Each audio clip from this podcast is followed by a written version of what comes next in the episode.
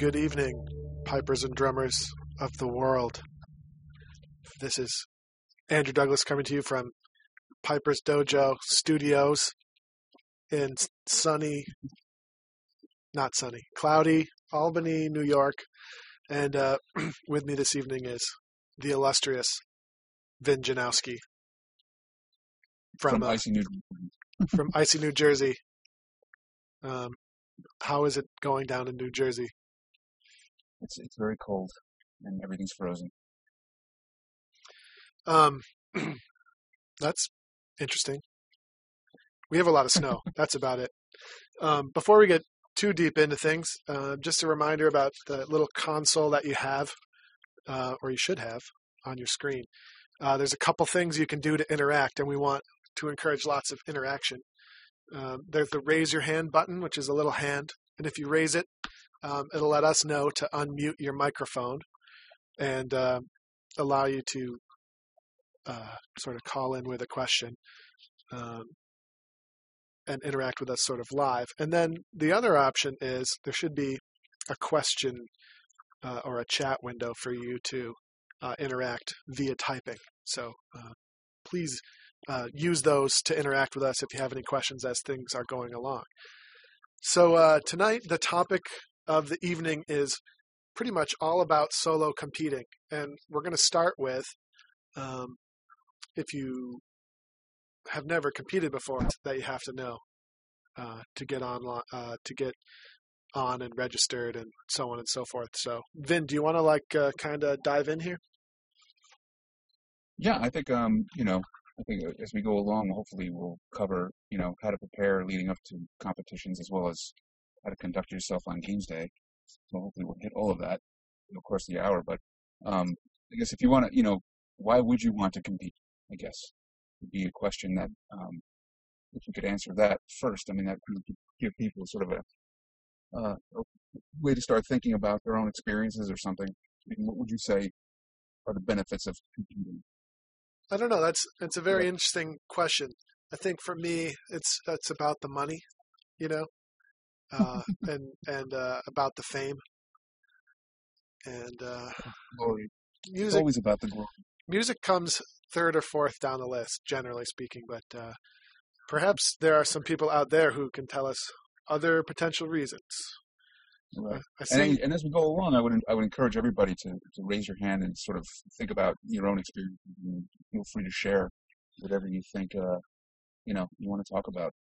Like Um, here's um here's but, Mary um, Wallace has her hand up and she's an experienced competitor. Perhaps she will uh, fill us in here. Hey Mary, are you there? Yeah, I am. I am Andrew. Thanks for putting this on. Thank you too, Vince. Hey Mary, Um, tell us a I little guess- bit about like uh, tell us about why you compete. I think it's for my own sense of personal growth in a way that it it kind of keeps me on task as far as giving me a goal as as far as as far as practicing and, and allowing me to go back and and correct um correct possible mistakes and as well as just to get myself out there and, and play. Even though I think it's changing, it seems that competition is the only way that piping manages to, to survive, at least on this side of the pond, although it, it is changing, I think. Yeah, that's I mean that's a great point because I think you know one of the things about piping, bagpiping, I would think anywhere is that there's so few opportunities to actually get out there and play in front of people, whoever whoever they are. If you're not playing at a funeral somewhere or a wedding, you know, there's very few opportunities to actually you know play music that we all like, right? Um, so that's definitely one way of doing that. It's interesting. It's interesting because um, you could play, you could say, like you could go to church or something and play your pipes, and most people would listen to it. But I think uh, where the frustration and the problem with that is, the vast majority of the time, uh, your audience has no idea, you know, or isn't in touch with what you're trying to achieve. And I think the competition platform gives you um, guaranteed one person who really knows about piping and really has an idea of what you're trying to achieve, and they're giving you um, feedback, which I think Exactly. I think Exactly. you know for pipers it's different than uh, than Dave Matthews or something, you know, who uh, he has a huge audience of people who are well studied on his material. Uh, for bagpipers, it's not quite like that. I mean, we have a community, and uh, we need to get together with our community in order to uh, play for an audience that's that's excited. Um, so, Absolutely. what else do you think, Mary? Anything else? Not that I can think of at the moment. I mean, fame certainly. Money hasn't come yet, so working on that. Working on that bit. Well, you know, um, if I ever have anything to say about it, you know, uh, you know, it'll, you know. Eventually, we'll get to those gilded pipes someday. Right? Yes. well, thanks very much, Mary, for contributing that, and be sure to uh, uh, let us know and chime in later on about other topics. Um, okay. Thanks. Anybody else out there have insight as to why we could be okay? Yeah. Well, Well, I think once, well, I guess once you've established what you, you know why you want to do it, um, you know, how do you do it? I guess. So I guess you know the first thing to do is actually think about you know where you're going to go and how you're going to do this. Right? Yes. Um, okay.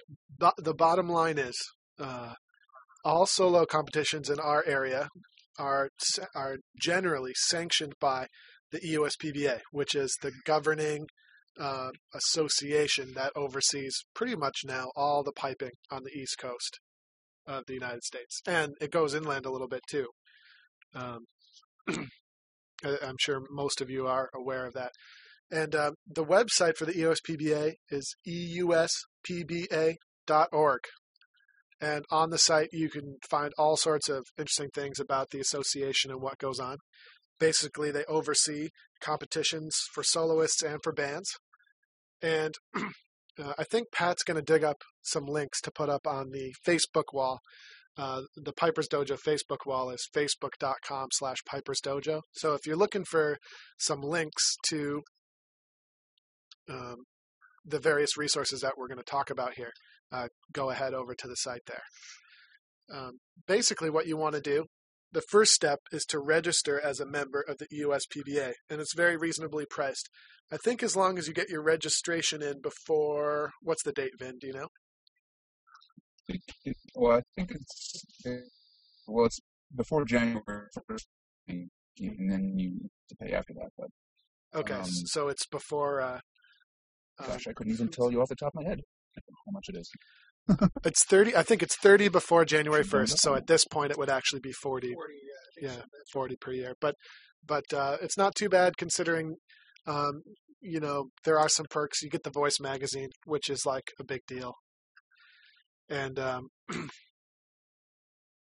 you know, and by a big deal, I mean uh, there's a lot of a lot of excellent pipers that contribute cool articles and so on and so forth. And then uh, you also are then registered as a competitor to compete at all the different events. Once you're registered in the EUSPBA, uh, it takes I don't know, there's like a week or two turnaround generally.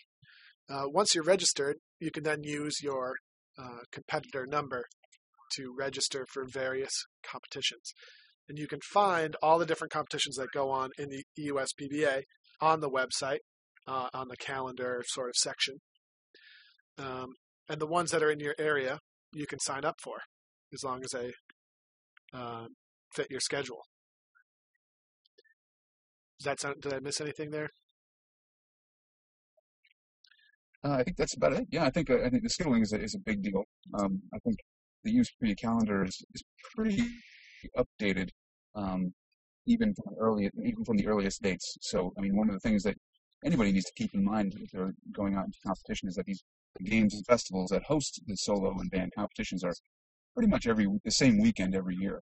Um, very little, very few changes um, to year. So you know, for purposes of travel planning and, and things of that sort, very easy. Yeah, I mean, I think generally speaking, uh, there's a definite circuit that goes on, and every now and then, especially in the spring, there can be little little things here and there. Um,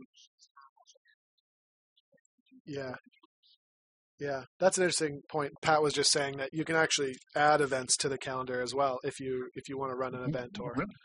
Um, Oh, that's a that's a new thing. it, it might not go up immediately. It might have to be reviewed, but uh, there is a little Mhm. forum on the site to do that. And um, we actually know a little something about that um, in the Oran Mór Pipe Band. For the past few years, we've been running sanctioned solo contests in January and February, which um, turns out isn't that hard. You got to have a few volunteers to work on the score sheets and so on and so forth. But um, if you're interested in organizing a solo event, pretty much anybody can do it if they felt so inclined. And of course, um, I think the more the merrier, and the more opportunities there are to play, um, the better. Yeah. Um, so yeah, uh, some of the big ones, uh, some of the big ones during the year. um, there's the. I'm not sure if it's still called the EUSPBA Championship, but there's the Altamont Games here in the Capital District area of New York, where um, there's a huge population of people that turn out. Um, what else is there? There's Loon Mountain, which is a pretty big turnout. Pretty big trip. Uh, the Colonial Highland Gathering in Newark, Delaware, has always been a pretty big Yeah, festival as well. that's usually a week or two before Memorial Day. That one is. Right, right, in May. Um, but as far as you know, as far as general size and scope, um, there are very few of them these days. There's uh, you know there's those that we just mentioned, but and maybe a few others scattered about the seaboard. You know, down in uh, there's Grandfather Mountain um, down south, and Stone Mountain down in Georgia. Um, these I think are fairly large as well. But you know, geography being what it is, you know, there it's a heavy commitment if you're going to be going to those games. Definitely, and and a lot of us realistically are going to go wherever our band goes, and generally speaking, most band contests also have solo contests in the morning. So uh, um, that's always dictated my schedule, and then maybe I've added a few in here or there to get points. Um, so that's those are the basics about how to get signed up. Before we move on, does anyone have any any questions about that particular part of the process? Uh, I'll give you a few seconds here to see if anyone pops their hand up or anything. Yeah, and I- guess you know what you know in case anyone is not familiar with with the process, USPBA does um, award points uh, for prizes in solo in sanctioned solo competitions, which add up toward you know over the season and you know end up with a, a final standing. So there is a sort of a a final a final award, as it were, at the end of all of it, um, depending on how many competitions you intend to go through over the, course of the season. Cool. Yeah, the points are the points can be a big deal, especially if you're trying to get upgraded to the next level. Uh, points are good, although also, um, you, you know, um, above grade level rankings and so on and so far, forth are also uh, kind of important. Then let's go on to this will be a little bit more interesting, and it would appear based on the list that most of the people here have competed once or twice. So let's go into and we'd love to i'd love to see some hands for people to discuss uh, what's the best way once you get to the games and you're ready to do your thing what's the best way to go about it? What's the routine? What are some tips and tricks about um, you know when you get to the games how to set yourself up for the best possible performance um, Vin, uh, you've got some thoughts. I know you did a post on Pipe Hacker this week about it. Unless maybe Vin might be having some connection problems.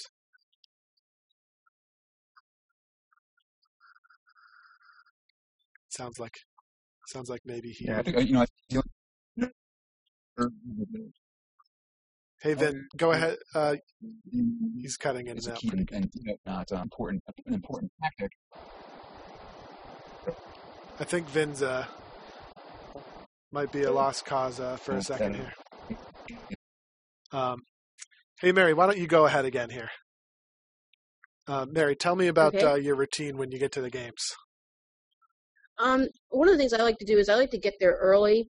Um, one to help out other students, and two just to get a general scope of the games area to see where um, where competitions are set up, who's who's got what judging stations and where, and also just to familiarize to to familiarize myself with the stewards for each event for each judge, just to kind of put my mind at ease, as, so that I know where everything is, and also just maybe about like an hour or two before I play, just pull the pipes out and just give it just a quick blow, like you know, just two or two or three minutes, just to kind of put my mind at ease that everything is there. I don't have any last minute emergency things that may come up, say, you know, reed bales or last minute hemping or whatnot.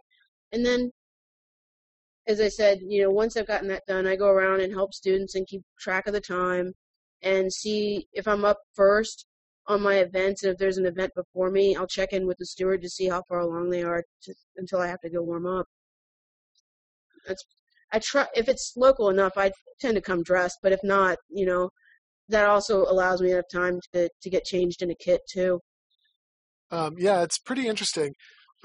it's funny because I, I'm totally with you as far as um, definitely as soon as I get there, I want to get my pipes out and make sure everything's working.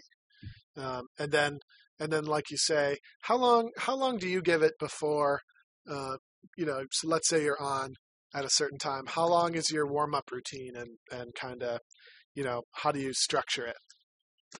Um, if I'm there with the band, I try to keep my warm up at, at a minimal, knowing that I have to play again in the afternoon. So I try not to play more than like more than about 45 minutes or an hour before I have to go on. It's kind of hard to do when think when events are spread out and whatnot, but I try to gauge everything around around a 45 minute to an hour time frame. Yeah. Um, for me, it's pretty much the same way. Um, I try, um, I try to keep it um, as short as possible, but as you know, but long enough that I can get into the zone. And so it, it tends Yeah. to be, um, it tends to be, I don't know, 15 or 20 minutes usually. Um, but then there's also that little session when I first get there to make sure everything's working well. Um, let's see how Vin's doing here because I know he has some input.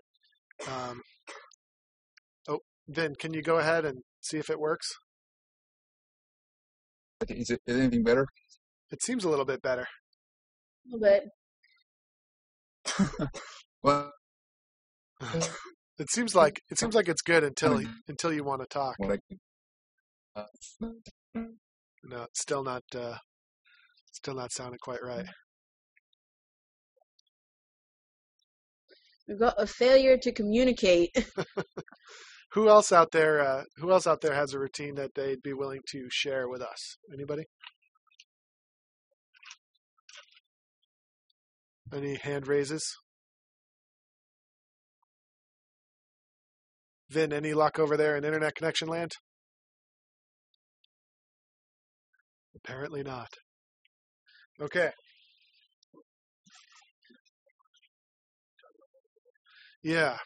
Here's a good question, just kind of in the meantime. And uh, um, hopefully Vin will come back in eventually here. We got a question from Mike Yearsley about um, facing fear and learning to play while terrified. Um, that's pretty. That's a pretty interesting question. Um, one of the things I would ask, and it'd be interesting to see if Mike would be willing to uh, raise his hand and call in. But uh, you know, it'd be interesting to ask. You know, why are you terrified in the first place? Um,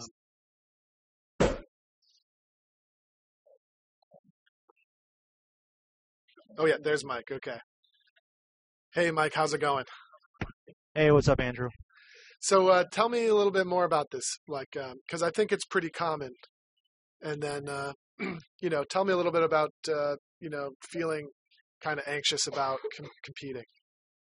Um, well, I mean, it's it's both solo competition and band competition. Whenever I whenever I get close to competing, I always get super nervous, and I'm not sure. I, I think it's because I want to do the best possible job.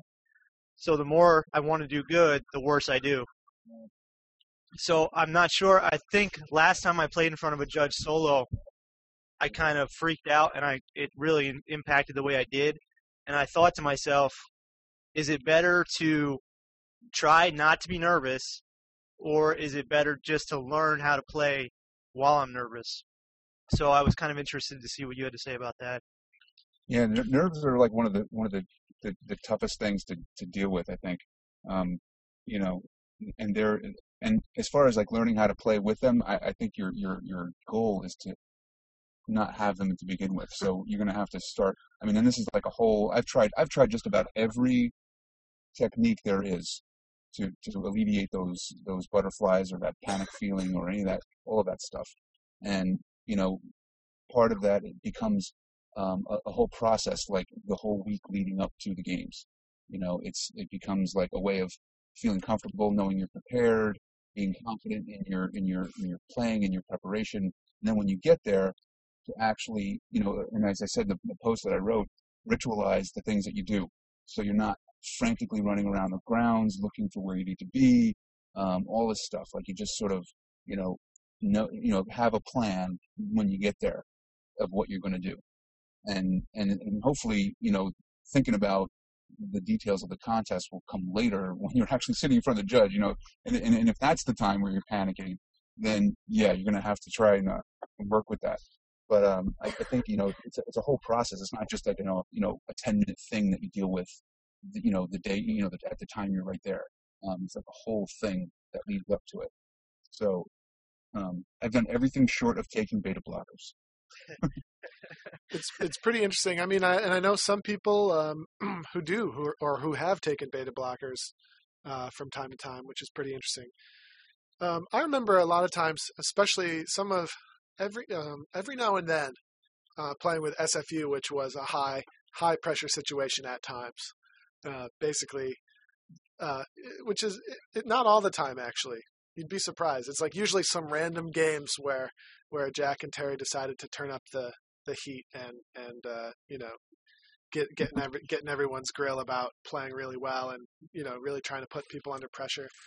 Um, and I can remember Alan Bevan, who um, uh, you know I became pretty close friends with while I was there. He was big on the on the uh, visualization technique, which basically involves um, practicing um, when like when you practice visualizing that you're actually um, in the high pressure situation. So so in the band it was uh, whenever we were at band practice and we did a march into a circle and played an MSR. Um, you visualize that you're in you're at the World Pipe Band Championships and you know uh, sort of old old scary looking judges. Although you know they're not all old and scary. As a matter of fact, not that many of them. See, this is I don't want this to get out that I'm a little bit scared sometimes. But that being said, uh, to visualize that and to practice to practice being to practice being a little bit scared is good. Ultimately, at the end of the day, if you're well practiced and well rehearsed, you your adrenaline should uh, play a positive effect on your performance and not a negative effect. Right, so right. I think it's a matter of feeling like you're ready, you know, in all ways, like you can handle anything that's thrown at you. Which, of course, you know, is like it it's a pretty tall order to reach that point.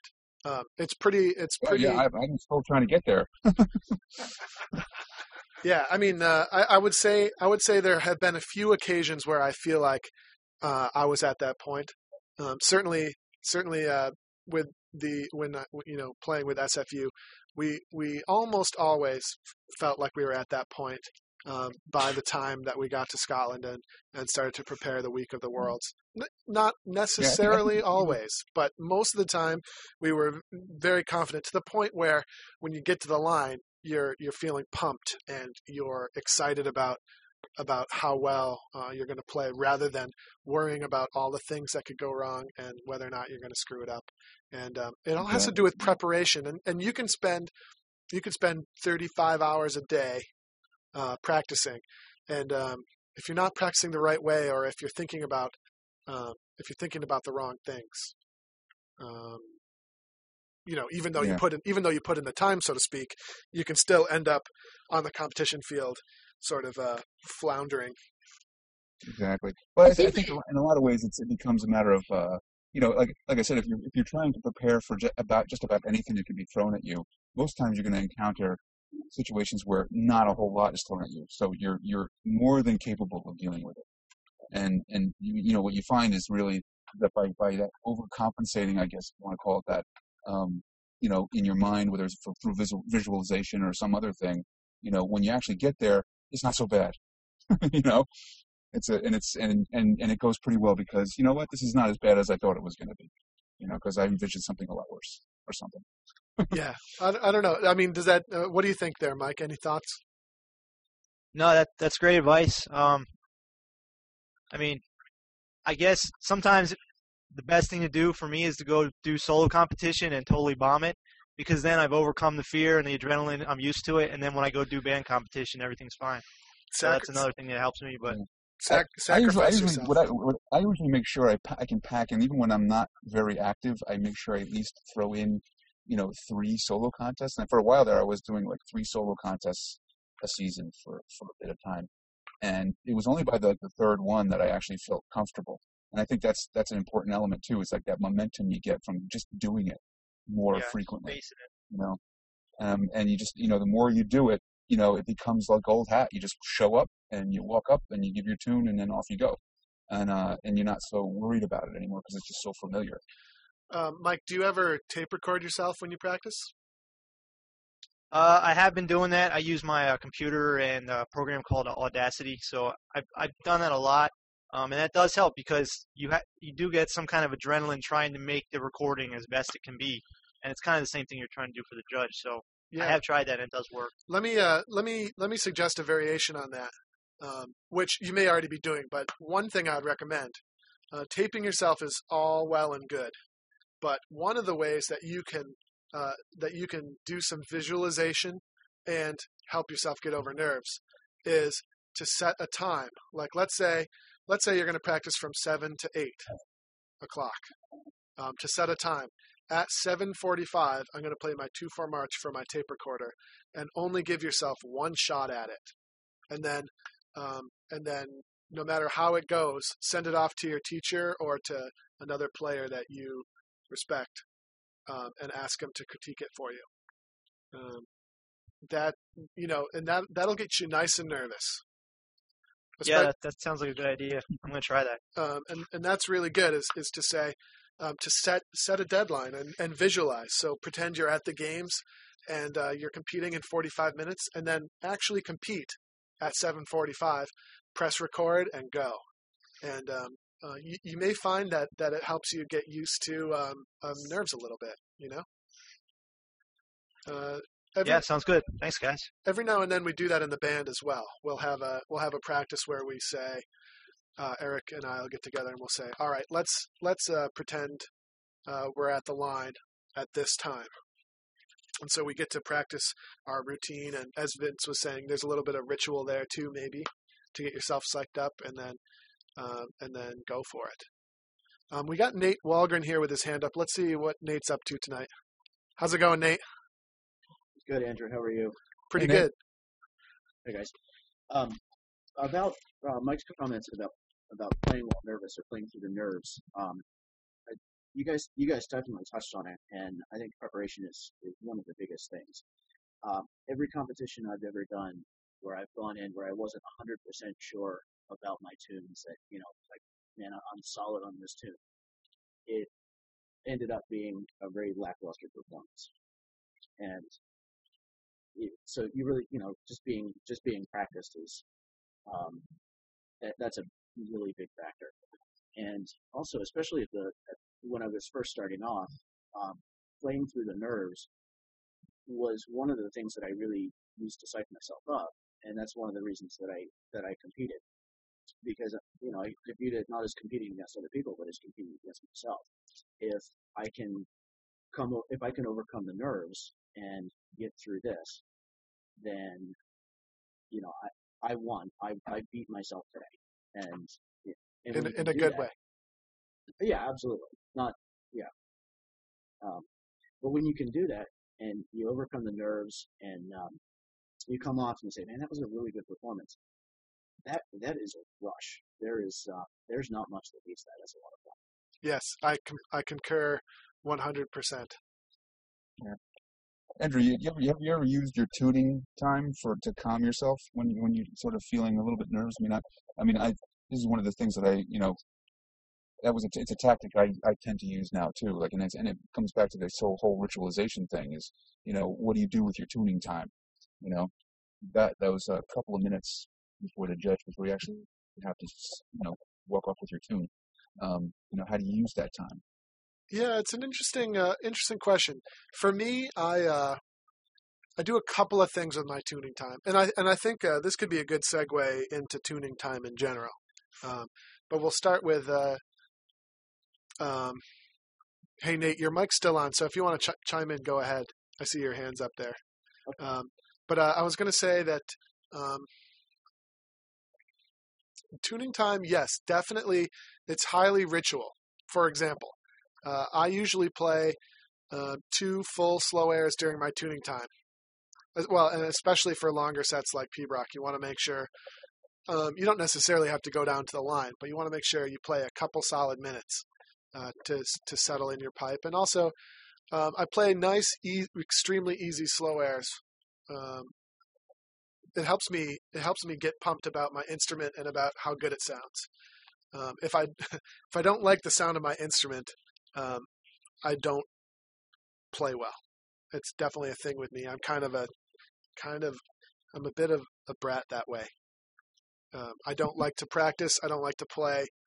Um, I don't like to even think about piping unless my instrument sounds really rich and full and you know kind of makes the fillings uh, uh, in your teeth rattle a little bit. Like that's the sound I want. And so um, hopefully uh, when I get when I get on the boards in front of the judge, my pipe is humming pretty good. You know, it may need to be tweaked. The drones may need to be tweaked here or there a little bit, but I'm going for a great sound, and then and then I try to enjoy it a little bit as my my pipes sort of the, they're going to increase in pitch slightly when you get on the boards, um, and you want to just kind of let them totally settle into that that sweet spot.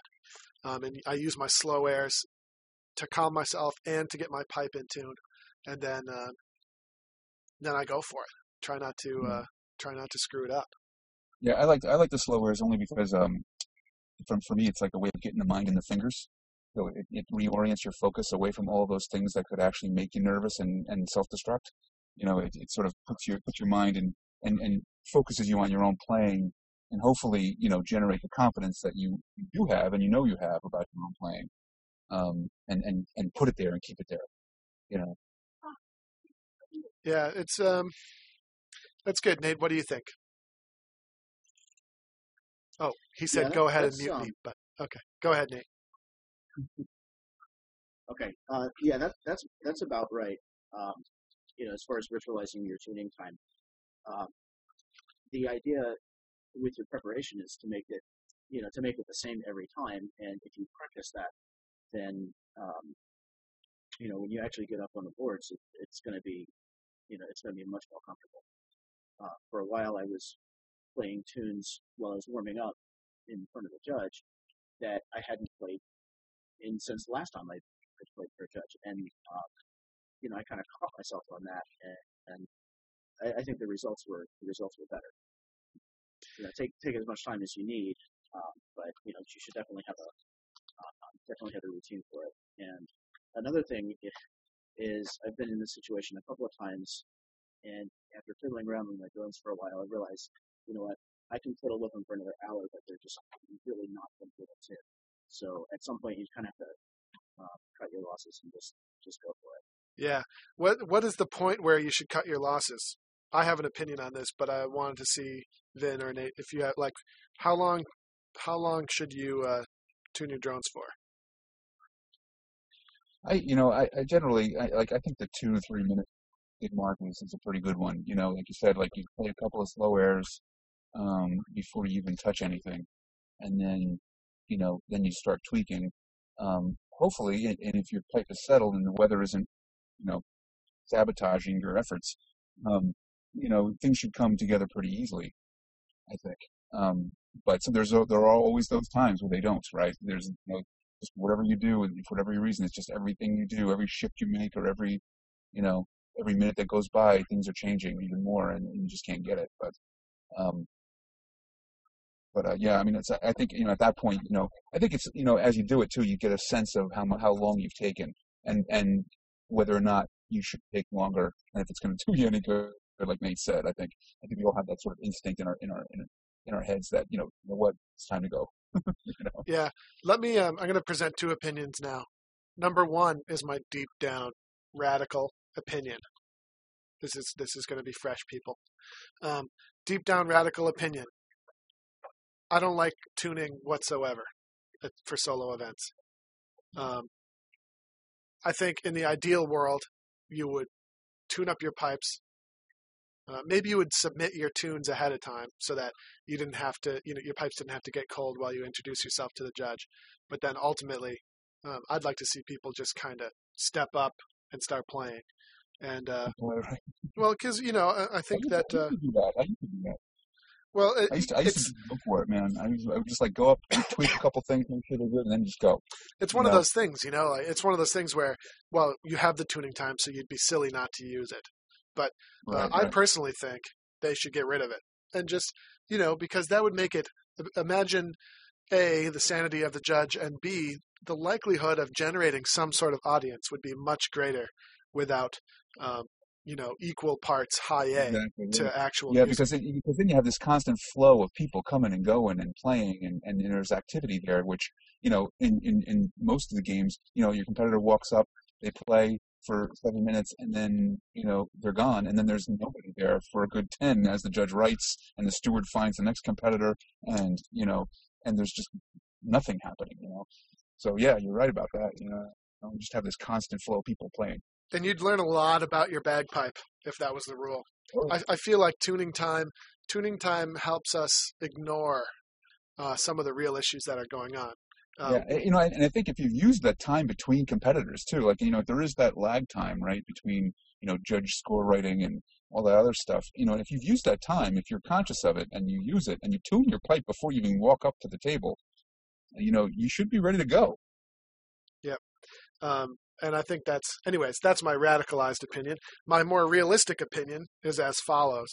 Um, and this comes from a little bit of experience judging and, uh, uh, you know, and definitely some experience playing uh, in Scotland and so on and so forth, and, and for some big judges. It's really important that you don't tune up too long.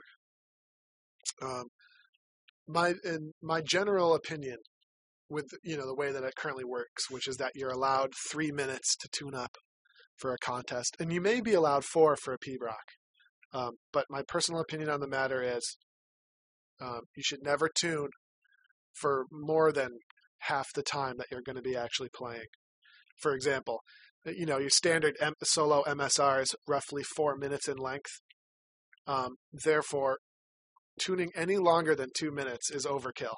Uh, if you can't get your pipes in in two minutes, um, you know, so that they'll stay in tune for four minutes, uh, you probably need to reevaluate um, your tuning technique and your blowing and your setup.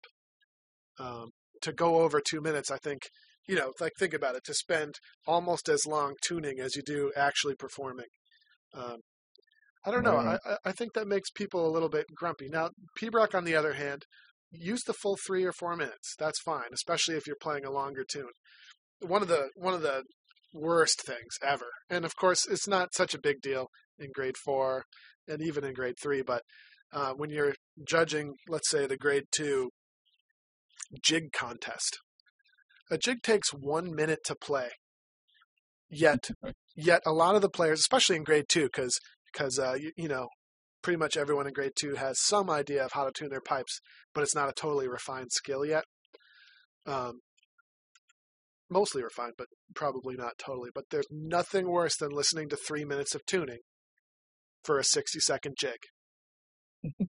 it's it's it's disastrous. I think uh, um, I think one minute is overdoing it, um, but maybe it maybe it takes you a full minute to get things in tune. For which I think that's forgivable. But uh, if if uh, of course in professional you generally don't play jigs. It's usually a hornpipe and jig. But um, if I'm going to play a hornpipe and jig, which which takes about two minutes, um, I really don't tune up long for that contest. Another example is like the six eight contest. Two six eights, two minutes. Tuning longer than a minute is overkill. Um, I don't know. That's my opinion. Yeah, I, well, I think I think again that's that's where knowledge of your own bagpipe and uh, is is essential. You know, you have to know what that pipe is going to do in those two minutes, and you have to know you know over the four minutes that you play your MSR what's going to happen to your instrument sound, and you know and and and, and accommodate for that. You know, um, so if you're ready to go you know, yeah, I would say go for it. You know, if you just go up, get up there and go for it. You know, um, if your pipe can handle it. You know, you don't want the pipe going wildly out of tune in three and a half minutes. Suddenly, you know, you're in your reel and you know everything's going out of whack. Yeah. Does anyone have any questions about uh, tuning before perhaps we move on to other issues? Um, what do we want to talk about next here, Vin? Uh, one of the things um, which might be interesting is to hear, you know, how people prepare prepare for solo events. So yeah, you mean like leading up to the games? Like you've got a games coming up on a weekend, and uh, you know, you want to be good. Yeah, like so. What's the Mhm. game plan? Like, how do people prepare? Um, I, I'd- I'd love to hear some people. I, see- a lot of people like uh, leaving the leaving the window. okay, here's Mary. Let's Mary, we'll bring Mary Wallace back on. Um, I'm thinking some of my own students are who are in attendance should tell us how they prepare. Marilyn Meaner. Okay, Mary Wallace, tell us tell us the the routine.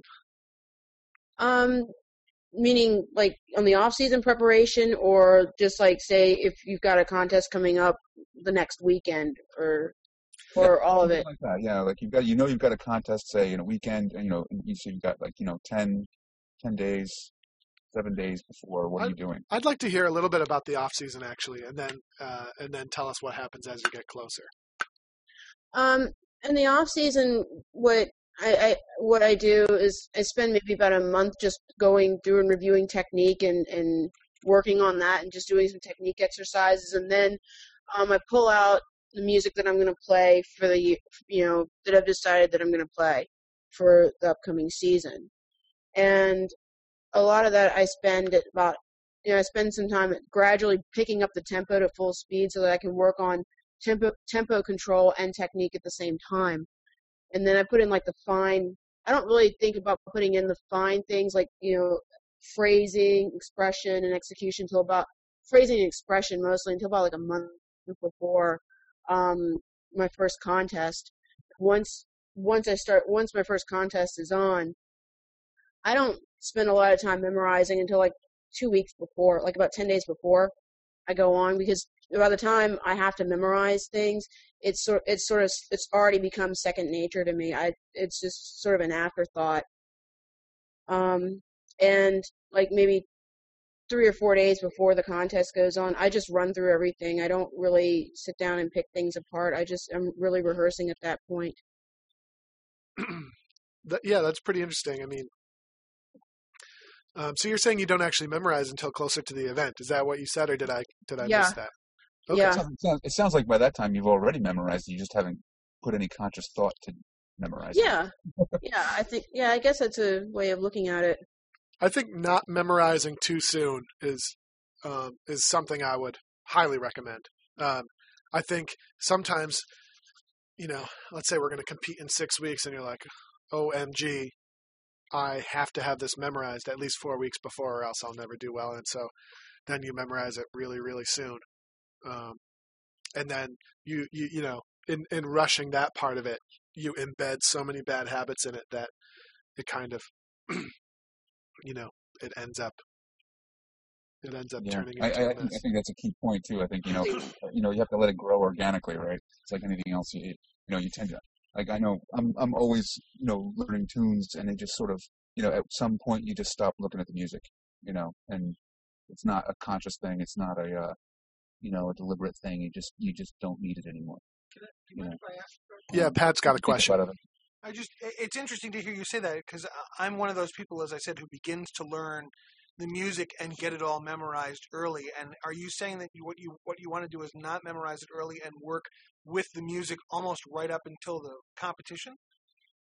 Um, I Yeah, I think that um, we're, yes, that's kind of what we're saying. I mean, I think there's a point where the music's got to be memorized, but I think um, uh, I think that if you allow your, yourself enough time to really play, um, and it's not necessarily that you're relying entirely on the piece of music, but uh, for me, I've got a little music stand that I have going when I practice for some of the newer material, and I make sure it's sitting there just in case I need it um, rather than um, rather than not having it there.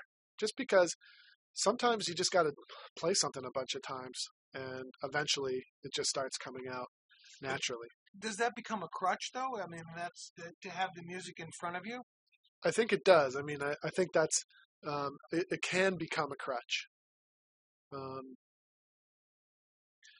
but at the same time, you're going to have to play in public without it at some point. So I think that, um, at least for me, to just have it there is helpful. Yeah, I, I think- I think those are skills that come at, that build too over time. I mean, I think you know, the more time you spend unconsciously trying to do that, memorize stuff, you know, the more you're sort of getting in the way of your natural abilities to do it. You know, you're uh, you, should just sort of let your skills build that way, and pretty soon you'll just be doing it without thinking about it. You'll just be using the music, and then you won't be using the music. And, you know, or you'll be suddenly you'll realize you're not looking at the music anymore. You're thinking about other things. You're thinking about you know the second part and how to phrase it and all that stuff. And, you know, and suddenly you realize, oh, I, I know this. I got it. you know, I don't have to use the music. I think that's a I think that's an excellent point, Mary. Is you know don't rush the memorization part. Um, you know, uh, learn to play it really awesome first, and then start to wean yourself off the music. I think that's that's really good. Um, uh, okay, Mary. So, um, anything else? Um, just to add on to the point that you were saying about memorizing music too too soon, I think you, you start to think about it. At least I found that when I started memorizing things too soon, that I started to think about things that um, say, oh well, I need to I need to hold this note in this part, or um, I didn't quite hit that hit that doubling clean, and it, it sort of becomes a self fulfilling prophecy for me as I'm playing, and I'm just reinforcing the mistake. So I think again that's why it's it's important not to rush the memorization process. Cool. I want to bring on. Uh, we'll have Marilyn Neenart here from upstate New York. Here. Hey, Marilyn. How's it going? Anybody? Anybody out there? Marilyn Neenart. Not gonna happen. Well, her microphone's unmuted just in case. Um, she does have her hand raised, but she's also got that little exclamation point suggesting that perhaps she's not really paying attention. But that's okay. So, um, So what, so what about the what about the lead up? You know, so you know if you're not memorized, so this is off season stuff. So but now the season's in full gear, you know, and you've got contests, you know, twice a month that you're trying to hit. Um, you know, how do you prepare leading up to those things? How do you, how do you get yourself in the best fighting shape you can be? Um, well, I can tell you what I would do. Um, I have, you know, one of the things, if you're playing a hide bag, which generally speaking I like to play, uh, you got to make sure not to soak yourself before the contest. So the day directly before the contest is a light practice. Uh, to keep some moisture going to the pipe, yes. You know, to uh, uh, you know, to keep the hands going, yes. But really, um, the day before the contest needs to be a light day. This is this is uh, definitely speaking with the solos, uh, not necessarily with the band. Although not overplaying with the band as well the day before is good. Um, the now two days before is when I would have the last mega practice session, and I also might that might be the last time where I do some recording and just listen for any last minute tweaks that I might do. Um, but other than that, so three days out and beyond, uh, I'm just running through the material. Try not to be, um, you know, trying to focus on the music making aspect of it. Trying not to dwell on any technical problems that may still exist. Um,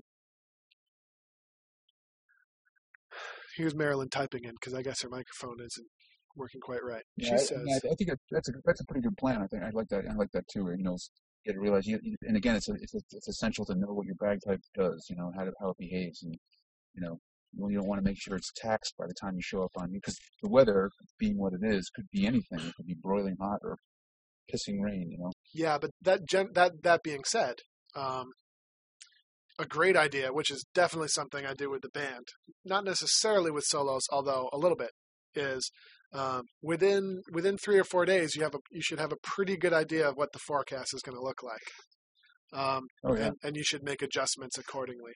For example, if it's going to be a really extremely hot day, which is pretty common here in our part of the world, if you see that the temperature is going to be 100 degrees and extremely humid, uh, you can make adjustments to your pipe accordingly, uh, which I definitely do. For example, you might want to raise your reed a little bit uh, to keep your high hand from skyrocketing through the roof pitch wise. Um, you may even want to take your water trap out um, because the you're going to want that added moisture in your bagpipe to help keep things moderately, um, you know, moderately stable. Food for thought, especially for more advanced players. Um, have a look at the You think, forecast. really you think it really gets that hot where you need to do something like that around here? Definitely 100%. Okay. Um, you know, especially having judged uh, quite a few contests in the heat. Uh, you know, one of the biggest problems is that the it's so hot. And think about it: when you're practicing during the summer, you're practicing in a room temperature house, generally speaking. Maybe some of us practice outdoors, but if we do, it's in the shade. Yet, uh, a lot of times you end up stuck in the sun, and uh, that's a big that's a culture shock there for your for your bagpipe, something that's not used to.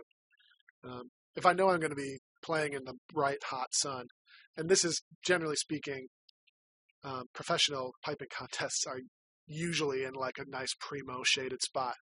But um, if I knew I was going to be playing in the sun, I would definitely be setting up my pipes to sound good in the sun. Uh, I I mean, I, I, I typically do the same thing. To, like leading up to games, I'll typically play outside. If, you know, if the weather is cooperating, um, knowing full well that it's you know it's July and it's or August and it's going to be you know 90 degrees by nine o'clock, and it's uh you know you want to make sure your instrument is equalized to the to the conditions that they're going to be in for the most of that day. Yeah, that's a big thing. Um, definitely a big issue. What do we got? About what? Just where she was talking about the her different type, the way she prepares. Okay, yeah. So Marilyn typed us in here to prepare. This is Marilyn. I have copies of my music all over, which is kind of it's a really good idea. I definitely get I got the Pibrochs all over the wall uh, when it's uh, you know when I'm preparing a whole bunch of new tunes. My office wall, in my purse, in my pipe bag. Um, here's here's another good one, which I often recommend is, especially those in grade four uh, or maybe grade three as well. Um, when you play shorter events, like just a march by itself, or uh, Strathspey Reel by itself, or I guess they don't do Ground of a Pibroch anymore, but uh, to practice in short bursts. Um, so instead of one hour from five to six every day, uh, you know, play for 20 minutes at a time. Because if you think about it, when you compete at the games, um, you're not playing your pipes for an hour straight. Um, instead, you're maybe you're doing two or three events during the day that are shorter, which require a shorter tune-up time. So um, you can use shorter bursts. So you basically get three solid practice sessions in during a day instead of just one. Um, and you also, you know, you aren't driving yourself crazy by playing your two-four march 14 times in the span of an hour. Um, instead, you could play it maybe twice um, during each of the 20-minute sessions. It's a little bit easier to avoid boredom, uh, which, frankly, um, especially once you've been, if you work really hard on your solo stuff, it can get boring. So I recommend uh, inventing ways to keep yourself interested. So thanks for typing that in, Marilyn. She also mentions that holding your pipes over your shoulder in the rain is perhaps a bad idea. Um, because, yes, the rain definitely gets in there and causes your reeds to get wet. Um, If possible, don't even you don't even want to be in that position. Just get underneath tent. Yeah. That's very good. Well, it's now eight o'clock, and so if anyone has any more hands, go ahead and raise them, and we'll take some last questions. But otherwise, I I, I see fit. Yeah, I, I think should- for the end here, we should we should ask the, the question, and Pat sent the question to everybody. I mean, is there a way that we can make solo competition more enjoyable? I mean, what are the kinds of things? You know, we've talked about nerves, and we've talked about you know, um, just you know, the rigor of it all. Um, but are, are there ways to alleviate that and make it even more enjoyable than maybe some of us find it? I mean, it can be a grind sometimes. So are there ways to actually make it better? Uh, yeah, Marilyn actually just typed this in, which is exactly what I was about to say, which is the number one thing uh, that is the number one most fun thing about competing. And I mean this locally and also internationally. If you ever get a chance to go play in Scotland or something, uh, it's all about making friends with the people you're competing with and sharing your experience and cracking jokes and killing time. Uh, for me, that's that's the number one thing is um, getting to know people. I know, especially locally, uh, Eric and I, we always grind each other and, and pick on each other and give each other crap if we screw up, uh, which, you know, for us, because we're sarcastic guys, is a lot of fun. And, um, uh, That happens too often than you than you like to admit. yeah, well, you know, um, I, he, he- he's a he's he's still got a ways to go, old Olette, you know. I, I, you know, whenever he gets too out of out of hand, I remind him, you know, I, I remind him of my winning percentage over him, and uh, you know, goes pretty well for me at the moment. Although anything could happen in the future, so uh, no. But in all seriousness, uh, uh, it's a lot of fun, and and developing different different relationships with different people is really cool. Um, Yeah, that's. I think that's definitely a good one. I mean, you know, for me, like you know, the festivals themselves, you know, the games and the they're they're a lot of fun just to be at too. You know, and I think you know, trying to make them, trying to make that experience the best it can be for you. I mean, you know, it it, it never ceases to amaze me. People say there are, there are some people, and I and I've seen them. They just come, they show, they play, and they leave. You know, and and and a lot of part of the fun of doing this is just being at the event and you know, and making the friends and hanging around with people. This is one part of that, but the whole experience that you're there, you know, uh, having that that makes it fun. and I think you know, if worst comes to worst, um, just uh, grab a six pack of Irn-Bru, uh, chug it all at once, and then spin around a hundred times and see, you know, if you can, uh, you know, not get sick. That's a great thing to do in, in between events. That Irn-Bru can be expensive at those those, those tents. I don't know. You Yeah, but but when else would you have a chance to do that? You know, It's true. And eat as much flake as you can possibly buy yep, flake bars and uh, meat pies, and bride, and maybe a few bridies in there.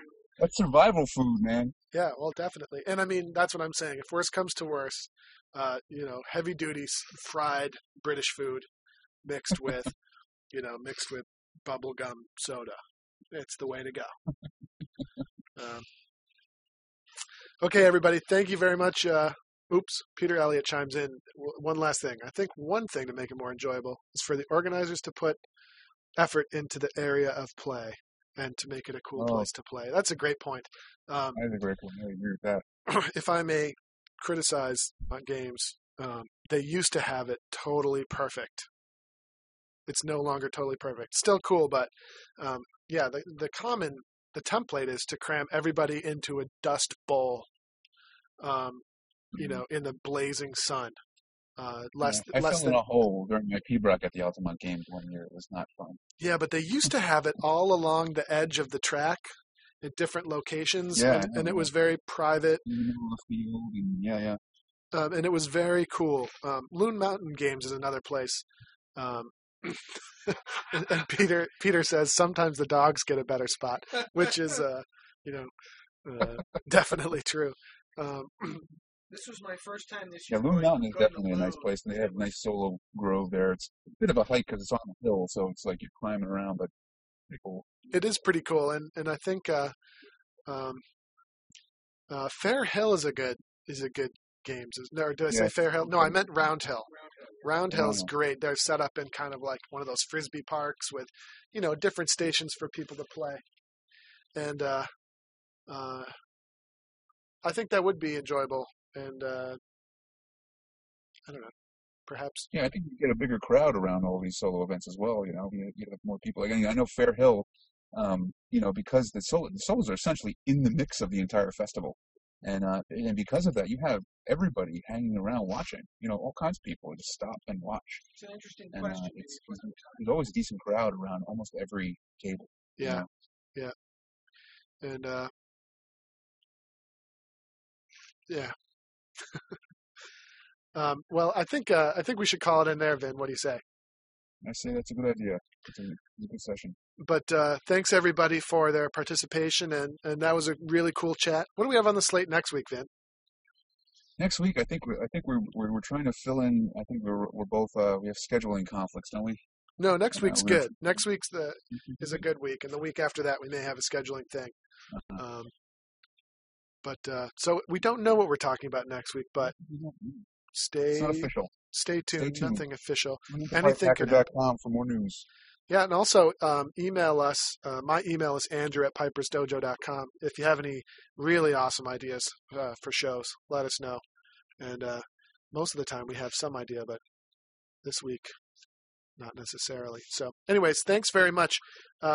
I'm going to play some more music as people leave, but uh, thanks very much for joining us. Stay tuned for the podcast, which will be available uh, probably tomorrow around midday.